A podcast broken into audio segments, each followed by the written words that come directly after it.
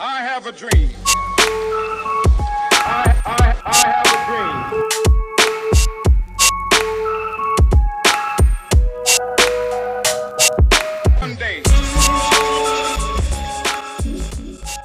Salve, salve galera! Estamos aqui iniciando mais um texto em prosa. Estamos lendo juntos o livro A Dádiva do Amor, do pastor Martin Luther King Jr.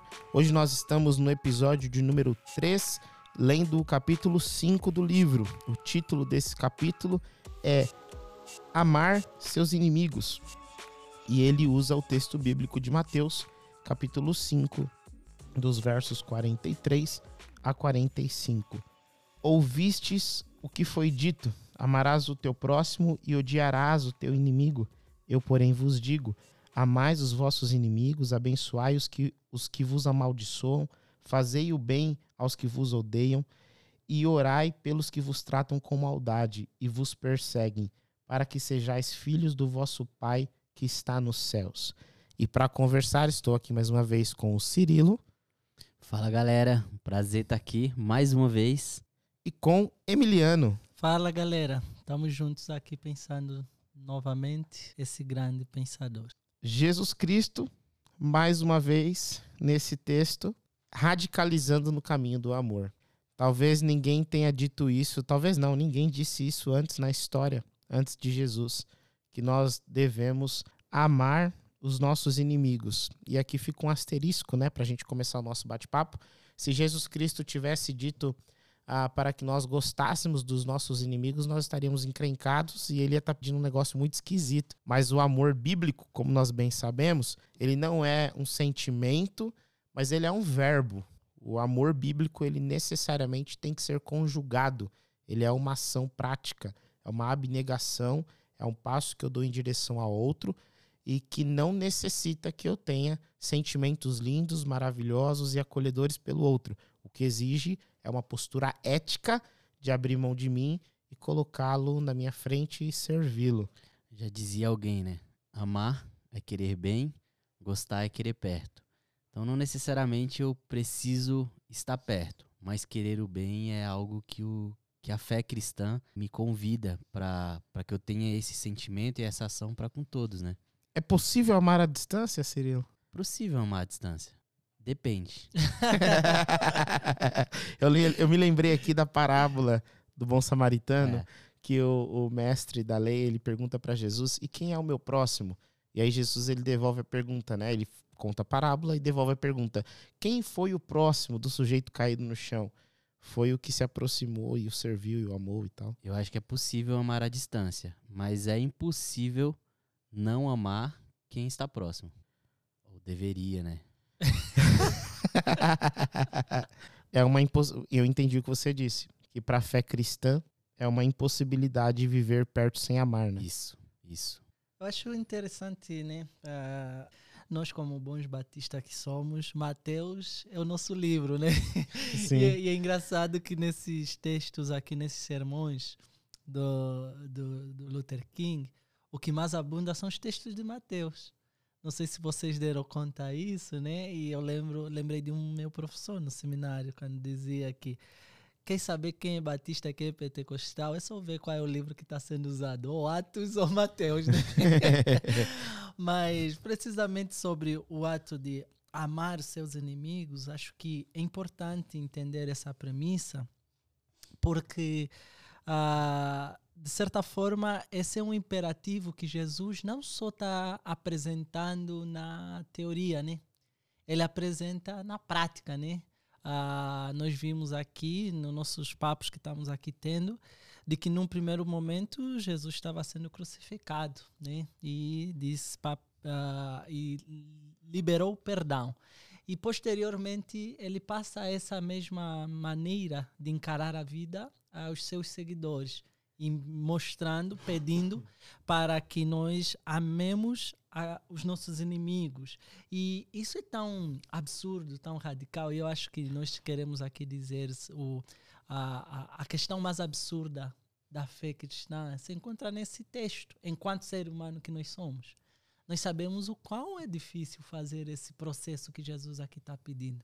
Eu acho É. interessante de co- como ele faz esse caminho de é, dizer, até agora vocês aprenderam assim, e não é que eu estou dizendo que, que não era assim, existia os inimigos, existia os inimigos do povo de Deus, existia é, uma, uma proposta de que o povo de Deus manifestasse Deus, mas existiam os inimigos, existiam as guerras, existiam tudo isso. E agora Jesus está dizendo assim: até aqui funcionou dessa forma, mas daqui em diante, a partir da minha pessoa, eu vou acabar com as inimizades. Eu venho para acabar com essa ideia de se ter inimigos. Então, agora os inimigos a gente vai amar. Inimigo não é algo para se derrotar ou para se eliminar, mas para transformar em uma amizade, em uma comunidade, em uma proposta. E aí isso vai parecer é, uma coisa muito distante, uma utopia. Uhum. Porque uma sociedade que sempre foi construída e de um povo que está vivendo com os inimigos, ou que o inimigo, na verdade, está dominando, ele está dizendo assim, ó, Roma, que teoricamente é a nossa inimiga, então, não tem mais. A gente vai aprender a amar essa galera também. Ah, os gentios, que também não é uma galera da nossa, então a gente vai aprender a amar esse pessoal também. Uhum. Os samaritanos, a gente vai aprender a amar também. Uma coisa interessante aqui, que tem um movimento muito brusco que Jesus Cristo está fazendo, que é o povo de Deus, ele não era só o povo que crê em Deus, ele era de fato uma nação. Existia uma questão étnica. Então não era só o inimigo do povo. Por exemplo, não era só o meu inimigo, mas era o inimigo de Deus. Então o que, o que Jesus Cristo está dizendo aqui é muito mais profundo do que seja amigo do seu vizinho. O que Deus, o que Jesus está dizendo é, olha, Deus se reconciliou com o mundo. Vocês não são mais uma nação contra todas as outras. Vocês não são mais uma nação que tem o Deus certo contra os outros deuses. Deus está se reconciliando com o mundo. Então agora chegou o momento de vocês também se reconciliarem com o mundo. Ah, os outros povos, as outras etnias que eram inimigas, agora precisam ser amigas. Então se aproximem delas para que vocês consigam am- amá-las. Ah, isso é muito bonito, é uma, é uma quebra, não só uma quebra relacional, ah, social, de amizade, etc., mas aqui tem uma questão étnica importante. Tem, tem Deus se abrindo para os outros povos e abraçando os outros povos nessa fala de Jesus. Eu acho legal que não é uma fala de, de não odeie os seus inimigos. É. É uma. É, é pelo contrário, é uma ação. Ame os seus inimigos. Porque se Não é ele, passivo, se ele né? só dissesse, é. Vamos separar. Ó, não é pra odiar os inimigos. Deixa os inimigos odiar você, mas você fica na sua. Não, ele tá dizendo ame. E eu acho que isso é uma. É uma coisa difícil, a ponto de que o Luther King vai dizer que, para alguns, isso é um idealismo impraticável. Uhum. O que, que você acha, Emiliana? Isso é um idealismo impraticável? Amar o Cirilo é um idealismo impraticável, Emiliano? Quase impraticável. é uma questão aqui que nós temos que ver, né, que eu gosto sempre de pensar, é que aqui, para mim, esse texto ah, reflete precisamente a noção de reino de, de Jesus. Qual é a noção que Jesus tinha do reino que ele queria estabelecer? Né? Porque nesse texto ele fala, durante muito tempo houve uma lógica de mundo. É isso que ele está a dizer Uhum. quando ele começa, sobretudo aqui no, no versículo 43. Durante muito tempo houve uma lógica. Essa Ouviram o ló- que foi dito, Vocês né? ouviram o que foi dito. Se Uhum. construiu essa lógica. Essa lógica está presente até aqui hoje. E essa lógica é qual? O que, é que ele está falando implicitamente? É olho por olho, dente por dente. É isso que ele está a dizer. E ele está a dizer assim: vocês ouviram durante muito tempo essa lógica e não e não estou contra essa lógica. Não tô, não- ele não fala em nada contrário a essa lógica. O que ele fala? Porém, eu vos digo. Aí ele traz uma outra lógica de mundo. A lógica do mundo que eu quero instituir, que deve ser instituído, que deve ser seguida por vocês, deve ser essa. Até Isso é voltando, difícil, né? voltando um pouco no episódio passado, aquilo que, que a gente estava conversando. De, até agora, ok, vocês pensarem assim. Mas a partir do momento que eu tô dizendo que mudou, ou que eu tô trazendo uma verdade que libertou, agora não, gente. Agora a gente vai ter que mudar a postura, a gente vai ter que mudar a Uhum. nossa forma de agir, a nossa forma de enxergar. E aí eu, eu acho que essa ideia de que alguns têm, ah, mas isso é utópico. O próprio Jesus quebra isso, né? Porque ele viveu de fato isso. É difícil? É. Parece impossível? Parece. Mas ele não só disse sobre isso. Ele, ele combinou aquilo que ele disse com uma vida inteira. De amar os inimigos. De se dispor a ponto de que ele, que ele se dá. dar a vida inteira dele para que os inimigos também pudessem se sentir amados e um amor que transforma, a ponto de transformar os inimigos em amigos, a ponto de transformar os inimigos em uma comunidade, uma família e de passar essa ideia adiante. Acho que esse texto tem sido o grande calcanhar de Aquiles, sobretudo para cristão que temos estado Verdade. envolvido na questão, por exemplo, ah, do racismo, né, ou das questões sociais, que é coisa que o Luther King nessa época está passando, né? Ah, e esse momento, precisamente neste momento dessa escrita aqui que ele de- advoga isso, ele também estava passando por uma série de críticas, né, por causa da sua política da não violência, né, em que muitos entendiam que essa sua política da não violência era uma coadunação com o sistema, né? E ele tentava explicar que ah, não necessariamente é uma coadunação do sistema, porque ele dizia, apesar de nós termos essa noção do amar o nosso inimigo, não significa aquilo que nós já temos aqui falando, passar pano para as questões que têm ocorrido aqui no nosso cenário, né?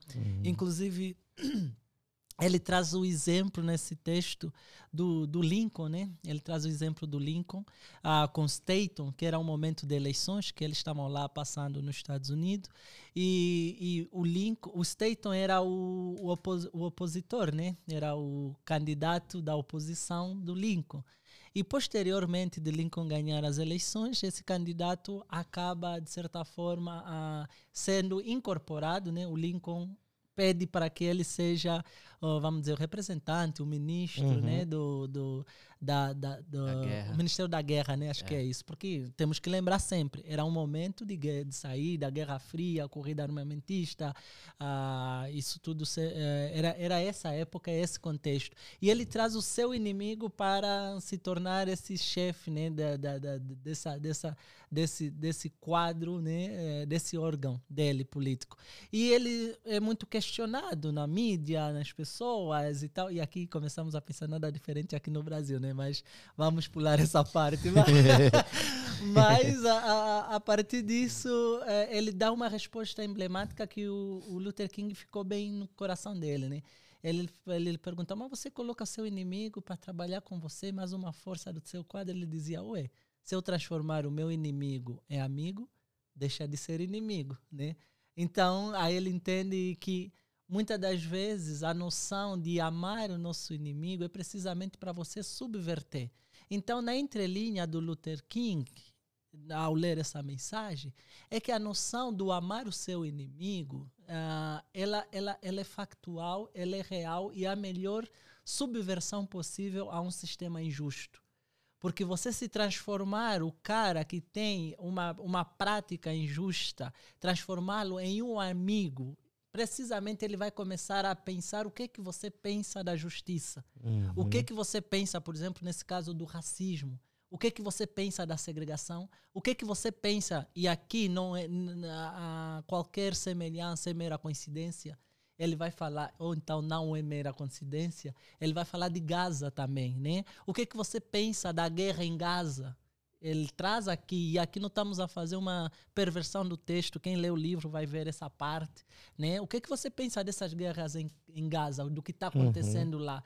E a partir do momento que eu te explicar a minha percepção dessa guerra em Gaza, de te explicar a minha percepção sobre o racismo, de te explicar a minha percepção sobre igreja, sobre fé, sobre a relação entre igreja e racismo, a relação entre fé, espiritualidade e racismo, você vai começar o quê? Você vai começar a desenvolver a mesma, talvez, né? Eu estou partindo para a perspectiva de que os sujeitos são influenciáveis. Você vai passar a desenvolver talvez a mesma consciência crítica do Emiliano. O Lucas que conversou comigo de um, dois, três dias ou uma semana já não, talvez não é o mesmo que antes dessa conversa. Necessariamente nós somos sujeitos que acabamos de deixar alguma coisa impregnado no outro. Ou E- quem sabe, por te amar e me aproximar de você, eu não necessariamente entenda como você chegou onde chegou, mas eu começo a olhar para suas dores e dizer são dores reais. Exato. Então vamos dar passos para trás do lado de cá. E isso transforma e tem um poder de ação gigantesco, né? Quando você. É um, para mim, um exemplo, quando eu estava lendo esse capítulo, é que um, um dos maiores líderes né, da nossa fé, do movimento da nossa fé, ele era teoricamente um inimigo, né? Então você tem Paulo como inimigo desse novo movimento, dessa do- dos discípulos de Jesus que ficaram ali e de repente esse inimigo pelo próprio Jesus é amado, é trazido para perto e agora ele se torna uma força que colabora com aquilo que antes ele lutava. Então essa essa Sim. tendo uma lógica matemática é pensar assim, não é só que eu tirei um, um inimigo, mas eu somei um amigo para cá. E isso tem uma força transformadora, assim. Eu acho que a partir do momento que você consegue não só é, diminuir uma violência, mas transformar, e eu acho que esse é, é uma, uma coisa muito maneira de Jesus, essa capacidade de enxergar um potencial transformador, não de eliminar um- uma ameaça, mas de uma transformação do coração a ponto de que aquele, por pior que seja, por, por mais que te deseje o mal, ainda assim existe uma força, uma potência ali de, um, de fazer o bem, de transformação, de mudança, de olhar para pessoas que todo mundo virava e falava assim, cara, isso é um inimigo. Um publicano é um inimigo, é um cara que tá. Não tem como. E Jesus fala, não tem. Então vamos lá. E agora esse que era inimigo se torna um amigo, se torna uma comunidade e uma força que caminha com você naquilo que você se propôs a fazer. Acho que isso Agora- é in- é interessante, Cirilo, porque você falou do idealismo. Eu acho que a noção, qualquer religião possível, ela esconde, de certa forma, uma, uma noção de idealismo, que o, que o Lu- o Luther King aqui vai chamar idealismo ou utopia. Mas o, o Luther King, como é que ele se salva desse idealismo e utopia? Ele vai dizer, gente, esse idealismo e utopia também está impregnado, por exemplo, no humanismo que aqui, novamente, pensando no contexto do Luther King, ele está fazendo o quê? Eles estão saindo do humanismo ocidental, com as suas Uhum. técnicas revolucionárias. E ele diz: esse humanismo, essa era da razão, esse iluminismo, essas coisas todas aí que colocaram o homem no centro, eles criaram bombas atômicas, criaram guerras, criaram esse monte de coisa em nome de, um, de uma utopia de que a sociedade evoluiria, né? Nesse sentido, ele diz: o idealismo está presente em qualquer mecanismo de se comportar e de estar no mundo. Contudo, ainda que isso vocês me digam, ah, isso é só mais uma fala de um pregado ou qualquer, é que a gente já colocou na prática o idealista humanista. Que tal agora colocamos na prática uma outra lógica? Então, entende que ele está fazendo o mesmo mecanismo que Jesus faz aqui no texto? Vocês ouviram falar disso, disso, disso, disso, disso, mas eu vos digo, faz a nova lógica é amai os vossos inimigos e tal e tal, e depois ele justifica. Porque se vocês fiz- fizerem amarem apenas quem vos ama, que diferença vocês estão fazendo com eles? Vocês não estão fazendo nada diferente, vocês estão fazendo a mesma lógica. Então, o Luther King aqui ele diz nesse texto que durante muito tempo a gente chegou, eh, a gente seguiu a ideia deles. A gente seguiu a noção deles de mundo, a visão deles de mundo, e essa visão de mundos levou no, na escravidão. Aqui estamos a falar que o iluminismo em nenhum momento condenou, por exemplo, as práticas escrava- es- escravagistas. Uhum. Ah, o filósofo Hegel, né, que nós aqui tanto falamos, ele próprio estratificou o negro enquanto a última categoria do ser humano da fase evolutiva. A questão da evolução de Charles Darwin, que é outro teórico também que desembocou nessa noção de, de sociedade, de mundo, levou à noção de seletividade com base na raça. Uhum. Então, o que ele está dizendo? Essa lógica que vocês trouxeram, muito bonita, que nós seguimos e todas as sociedades seguiram, desembocaram precisamente numa degradação social e numa prática segregacionista. Agora, que tal seguimos uma outra noção de mundo?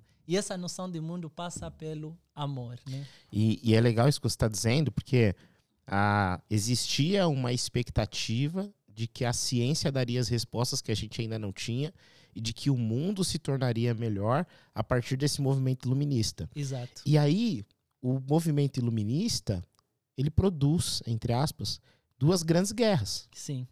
E aí começa a, a, a vir a reflexão de que talvez esse movimento não tenha gerado toda essa evolução e esse progresso para nós enquanto comunidade humana que nós achávamos que geraria.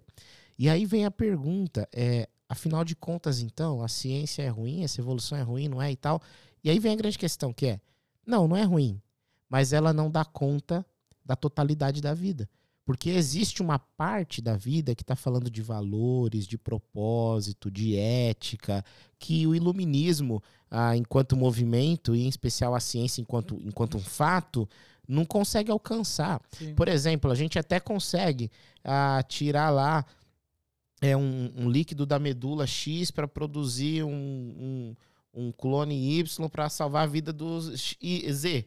Beleza, ok, a gente consegue fazer isso. Mas nós devemos fazer isso?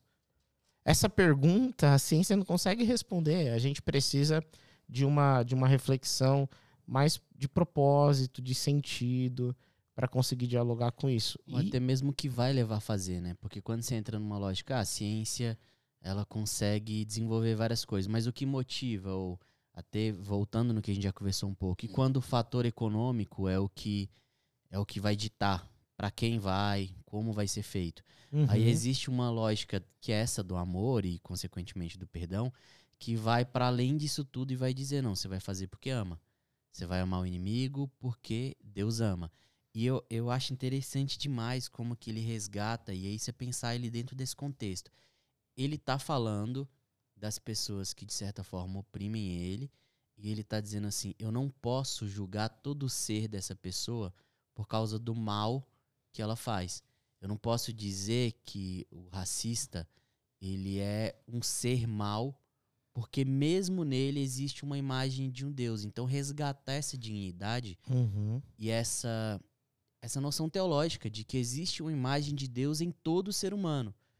E ele está olhando para esse outro, para o inimigo declarado através de, das ações da violência e dizendo: existe uma imagem de Deus. E eu não vou amar porque eu sou bonzinho. Eu não vou amar porque ele me fez algo. Eu vou amar porque Deus ama. Porque Deu- Deus, de alguma forma, está nele e se manifesta Exato. nele. Então eu vou. E aí ele coloca algumas. Eu achei isso também muito maneiro, porque a gente ama em prime- no primeiro momento por isso, porque Deus ama. Mas a gente também ama porque não amar, continuar tratando o outro como inimigo, continuar na lógica do ódio, alimenta algo ruim que prejudica quem eu sou. Então, em primeiro lugar, é por causa do próprio Deus. Em segundo lugar, porque isso também me faz mal. Então, pensando em Uhum. mim, pensando eu ser uma pessoa melhor, eu preciso transformar, eu preciso mudar essa lógica de ódio através de um perdão, porque só existe amor onde, onde existe perdão. É o que ele vai dizer que só existe, não dá pra você falar de amor, não dá pra você amar sem o perdão.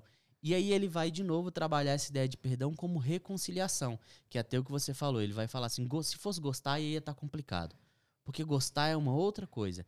Mas amar, amar de forma incondicional, é, é uma parada que dá pra gente fazer porque Deus fez. Porque Uhum. Jesus fez. E aí você consegue entender que assim, não é uma coisa impraticável, não é um Sim. idealismo. Mas de alguma forma é um realismo prático. Ainda que eu não consiga de forma ideal, é um caminho, é uma utopia que me leva pra um lugar, que me dá uma direção. Quero falar uma coisa sobre essa questão de ser uma utopia. Eu não acho que isso é algo tão ruim. Não, Eu, é, é, a, a gente que é cristão carrega uma utopia constante que é a santidade, por exemplo. Que nós não alcançamos, mas continuamos tentando. A gente continua tentando ser mais parecido com Cristo. sim. A utopia não é um objeto do meu alcance, mas ele é o alvo para que eu Sim. continue caminhando. É algo que nos permite a caminhar. Que né? dá Aí direção, que diria dá o já o, passo. jornalista Galeano, né? Que a utopia é aquilo que te permite estar em, em- estar caminhando, né? Ah, eu só queria pensar também aqui com vocês eh, e tendo em conta mesmo que ele o que ele aqui aborda do amor, ele é, é- ele fala sobre a prática, né? Ele diz a prática a gente já tem. E pensando, por exemplo, as guerras, ele disse: muita gente tenta combater, tenta implementar a paz por meio da guerra. Ele diz: isso é o prático, isso é o cotidiano, isso é o normal de acontecer. Uhum. Estabelecer a paz por meio da guerra.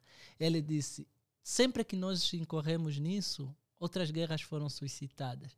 E isso me veio muito à mente quando Jesus manda Pedro né, colocar a, a espada na sua bainha e diz: pela espada usares, pela espada morrerás. Né? Uhum. Então, eh, o que ele diz? Que tal usarmos agora a proposta do amor para interromper esse ciclo de violência? Nesse quesito, Jesus, da mesma perspectiva que, de certa forma, a igreja tem feito né, essa Uhum. leitura né, ah, do amor enquanto agape. Vocês estavam a falar o amor e o gosto e tal. Ele também entra nessa questão. O amor é, é o agape, é o amor incondicional, é o amor de Cristo. É este amor que vai além da, da, da, daquilo que o outro te fere, né? E você vai entender as questões ontológicas desse desse outro, né? E ele interpreta que isso aqui tem que ficar também claro nesse sentido que o amor antes do amor vem o perdão né que ele fala e posteriormente o perdão vem a possibilidade de deixar outros errarem né? ele, ele diz se nós entendemos que o outro está su susceptível a errar e que esse erro não define quem ele é então a gente vai conseguir amá-lo apesar de estar do lado oposto meu e tal. E eu acho que isso é Uhum. interessante, uma aplicação mesmo prática hoje das nossas redes sociais que a gente condena muitas das vezes a pessoa sem necessariamente, vamos dizer, o tempo do cancelamento. Sim. Hoje as pessoas não conseguem se expressar de certa forma livremente por causa do medo do cancelamento. Por quê? Porque um erro, uma fala que eu dizer aqui hoje, uma fala, pode condenar toda a minha trajetória, verdade. seja como estudante, seja como teólogo, toda a minha fala pode E ser é logo essa anulada, fala que as pessoas ouvirão entende? e cortarão e enviarão. E é essa fala de que eu estou indo contra o cancelamento. Mas É. sabe é, é isso que é massa, entendemos a aplicabilidade desse texto hoje. Hoje nós nos tornamos muito, muito fácil inimigo de um outro, rotulamos-lo como inimigo e pronto, e queremos ir longe de nós, né? Acho que isso também é interessante pensarmos hoje. O, o ódio, ele. Ele até vai dizer que o ódio se multiplica, e eu diria que o ódio ele gera um ciclo, assim. E trazendo um exemplo agora bem, bem nerd, eu, eu joguei um jogo muito maneiro que chama The Last of Us Parte 2. Então, se você tá Quando ouvindo. você era criança, você fala? Não, agora, pô. Se você tá ouvindo, vai ter spoiler. Mas é um jogo muito interessante porque você joga com um personagem que você jogou no 1, e aí de repente esse personagem morre, e você vai com, com a parceira desse personagem, a, a filha dele, e você vai com ela pra se vingar. E quando você chega, você faz toda uma história, você tá enxergando o outro como vilão, porque, pô, matou o personagem que você jogava, que era como se fosse um pai pra menina. E aí, de repente, na hora que você chega lá próximo da vingança e você tá jogando, aí você vai começar a jogar com outro personagem. E aí você vai ver o outro lado da história, que esse cara também já tinha matado o pai da outra. E aí aquilo vira um ciclo. Porque de um lado você joga com o personagem e fala assim, eu entendo o que ela tá fazendo, porque mataram o pai dela. Só que você vai jogar com a outra e também fizeram a mesma coisa. Só que você entende o motivo. E aquilo gera um ciclo. E aí tem uma hora que você. Você jogou com os dois personagens. Com as duas personagens. E de repente você tá lutando. E aí tem uma hora que tem que encerrar aquele ciclo.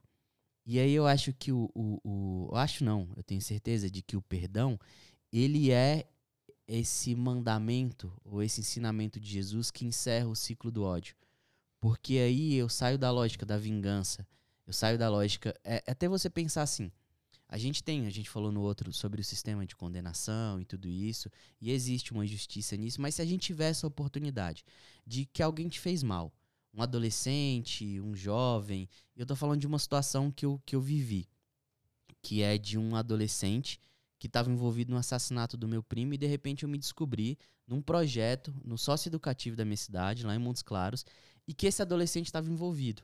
Ele estava no projeto, eu estava dando aula de circo e fazendo campeonato de futebol para um menino que estava envolvido no assassinato do meu primo. E aí, de repente, eu olho para essa loja e falo assim, cara, eu tenho que interromper, porque eu não ia me vingar, porque não dava pra fazer nada ali. Mas eu tinha que, de alguma forma, perdoar, porque senão eu ia continuar alimentando um ciclo de ódio. E eu decidi não saber quem, é, quem era o menino e continuar dando aula lá. Só que eu só consigo encerrar esse ciclo quando eu consigo perdoar e perdoar de fato. E entender que é um perdão que me aproxima desse outro, para que nesse outro eu veja a imagem de Deus que tá em mim, que tá naquele que ele tirou de mim, que tá n- no outro com quem ele pode também de alguma forma reconciliar, que tá na história. E aí eu olho para isso tudo e percebo que existe uma comunidade. E aí esse ciclo de ódio, quando ele é invadido pelo perdão, ele pode se transformar não só um ciclo em si mesmo, mas um caminho de amor para esse adolescente, para mim, de aprender um pouco mais sobre o que é amor e para todo mundo que vai ter contato com as nossas histórias, com a minha vida, com a vida dele. Então, transformar um ciclo de ódio através do perdão num caminho de amor, eu acho que isso, isso é uma das coisas mais difíceis, mas é possível o que Jesus fez. E, e eu creio que não existe nada mais cristão que isso. Ah, nós aqui do Ocidente, nós geralmente consideramos quem é cristão, quem é não cristão, de acordo com sua cartilha dogmática. Em que é que você acredita? É, me fala um pouco sobre qual é a tua fé.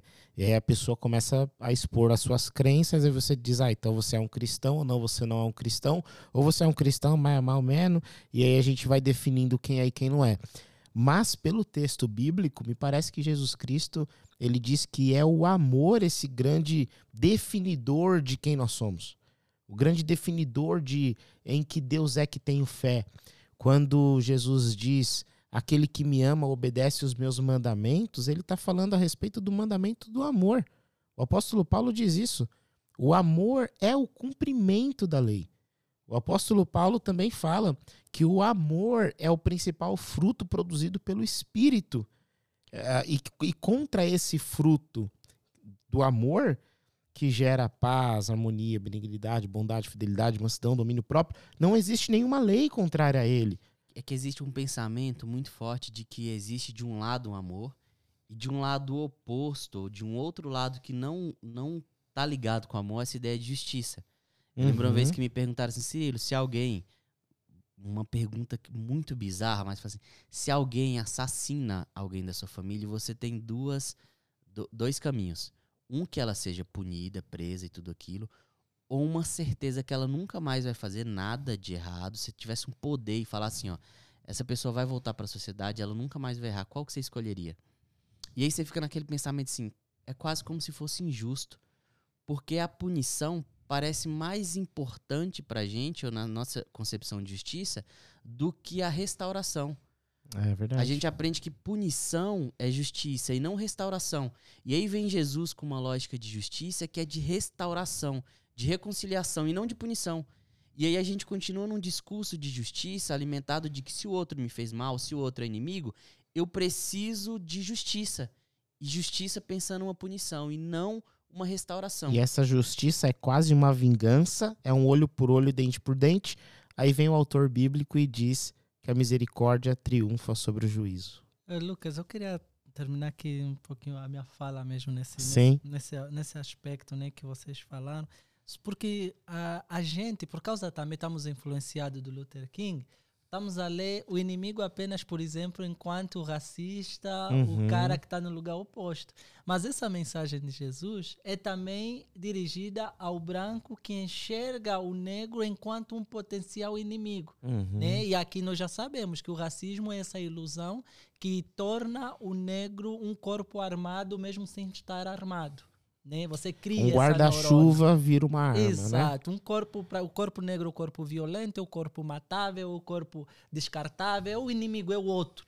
Por quê? Porque a modernidade criou essa espécie desse outro, desse sujeito inimigo, esse potencial inimigo. Então, quando Jesus aqui fala amai vossos inimigos, essa mensagem é tão revolucionária e tão poderosa precisamente por causa disso, porque muita gente não enxerga essa mensagem enquanto revolucionária porque está a olhar simplesmente da ótica do, do negro ou do antirracista em relação ao racista.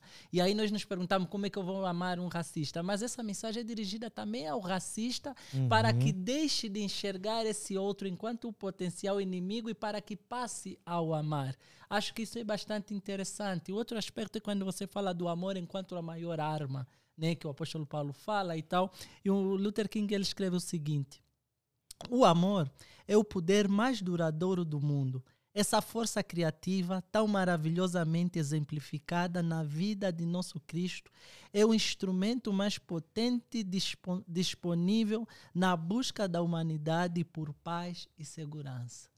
Então, eu acho que isso aqui resume o porquê que ele percorre por essa política do amor.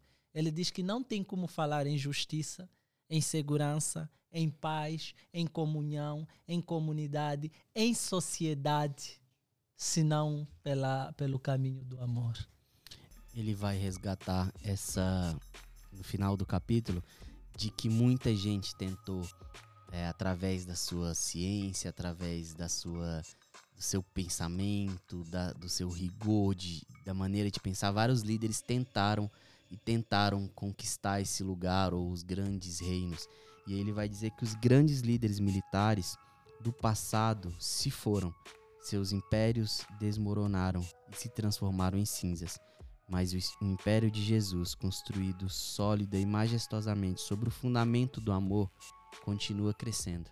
É algo que desde sempre, quando Jesus funda e funda em amor, mesmo coisa pequenininha, chega pra gente hoje. Então, isso traz pra gente uma esperança de que a gente pode continuar acreditando, porque o amor tá aí. Tá aí há tanto tempo, essa ideia, esse reino de amor tá aí há tanto tempo e continua firme. Então existe uma verdade nisso daqui. Amém, amém. E esse foi o terceiro episódio de texto em prosa.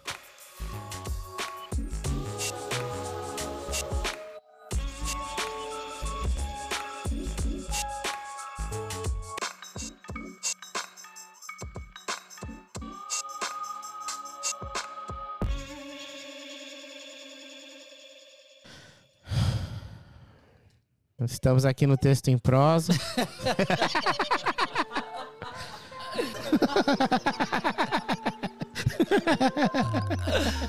Capítulo 7. Não vejo a hora de terminar essa bagunça. Ah,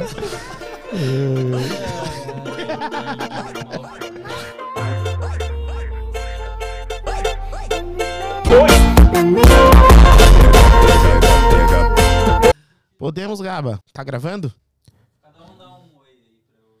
Oi. Oi. Oi. Toda vez que você me disser oi, eu vou responder só oi.